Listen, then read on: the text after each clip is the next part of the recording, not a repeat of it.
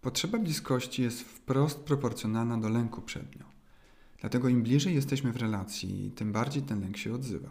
My jednak nie umiemy go przeżywać i okazywać, dlatego nie zdajemy sobie sprawy, że to on może być głównym hamulcem w związku. Bo na logikę wydaje się to być absurdalne, że przeżywamy taki lęk wobec bliskiej osoby.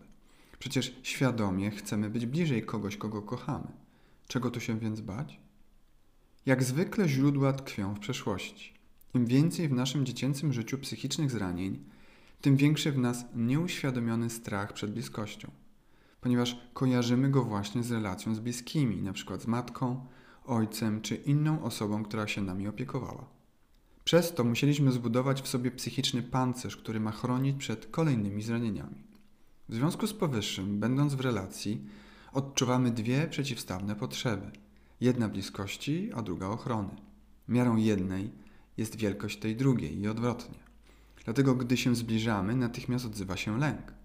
Nasza nieświadomość pamięta, że często czuliśmy się krzywdzeni właśnie przez bliskie osoby, bądź też nie dostaliśmy od nich wsparcia, gdy było potrzebne. Stąd wspomniana reakcja. I nie zdając sobie sprawy z tego, co się faktycznie dzieje, często odpuszczamy dalsze zbliżanie się. Nasze relacje stają się wtedy letnie, na dystans. Albo są też bardzo burzliwe i zmienne. Po chwilach czułości i spokoju następuje gwałtowny zwrot i dochodzi do konfliktu. A potem znowu zbliżenie i sielanka. I tak w kółko. W końcu nie wytrzymujemy i zrywamy relacje. Wydaje nam się, że to już nie ma sensu, że się nie uda. Obwiniamy za to drugą stronę albo uważamy, że sami nie nadajemy się do związku. Często też oba sposoby myślenia idą w parze. Powiedziałem na początku, że nie umiemy przeżywać lęku przed bliskością i okazywać go. Dlatego nie zdajemy sobie sprawy, że to on utrudnia nam kontakt. Pojawia się więc pytanie, jak rozpoznać ten lęk, co może świadczyć, że się odezwał. Otóż chodzi o wszelkie wywołane w relacji sytuacje, które prowadzą do zranień, wzajemnego odrzucenia czy co najmniej dystansu, czyli nieporozumienia, kłótnie, wzajemne obwinianie czy żale. Za tym właśnie może stać lęk przed bliskością. Bardzo często odzywa się w momentach, kiedy w relacji jest naprawdę dobrze, kiedy przeżywamy miłe chwile z partnerem, gdy dzieje się coś, co nas zbliża. Wtedy właśnie uruchamia się nieświadomy lęk, że skoro jest tak blisko, to zaraz może stać się coś przykrego. I dzieje się tutaj coś w rodzaju błędnego koła.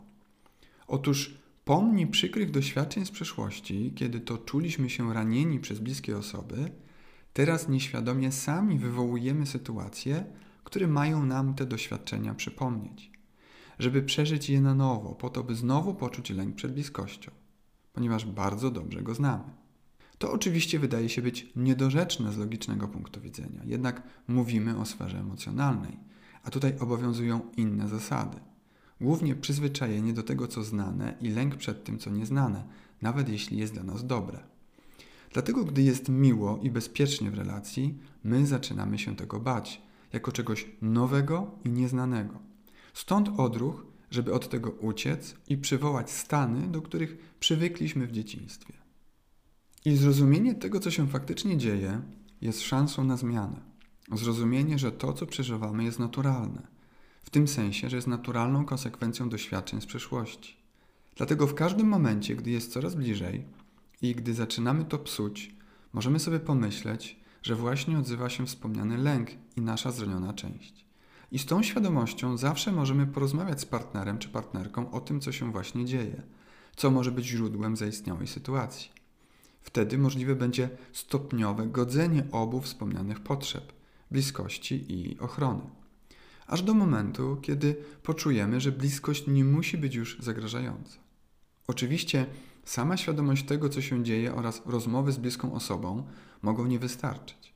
Wtedy należy rozważyć pomoc terapeuty. Dziękuję.